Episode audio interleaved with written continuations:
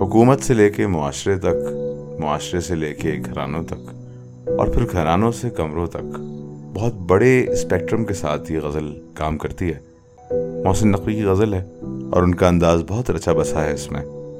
Pakistani T V series Parizaad میں سے استعمال کیا گیا، اور اس کی نسبت سے کافی مشہور ہوئی۔ Also while I record this podcast آج سے دو دن پہلے جمعے کی بات ہے۔ کہ پشاور میں ایک مسجد میں ایک بلاسٹ ہوا ہے، جس میں اہل تشیعوں کو ٹارگٹ کیا گیا تھا اور اس میں تقریباً ستاون افراد ہلاک ہوئے ہیں اور کافی لوگ زخمی ہوئے ہیں۔ میں واقعی میں اس کی بہت مذمت کرتا ہوں۔ محسن نقوی کا انتقال بھی اسی طرح ہوا تھا، ان کو قتل کیا گیا تھا شاید ان کے شیعہ ہونے کی وجہ سے اور ان کے خیالات کی وجہ سے۔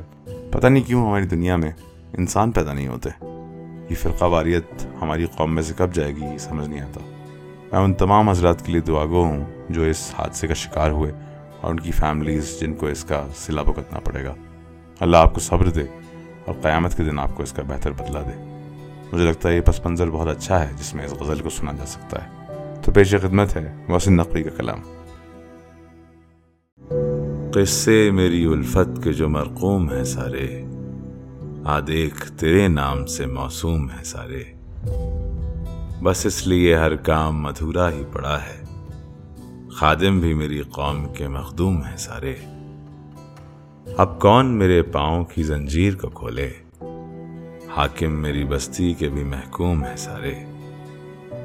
شاید یہ میرا ظرف ہے اب تک جو ہوں خاموش، ورنہ تو تیرے عیب بھی معلوم ہے سارے۔ سب جرم میری ذات سے منسوب ہے محسن۔ سب جرم میری ذات سے منسوب ہے محسن۔ کیا میرے سوا شہر میں معصوم ہے سارے؟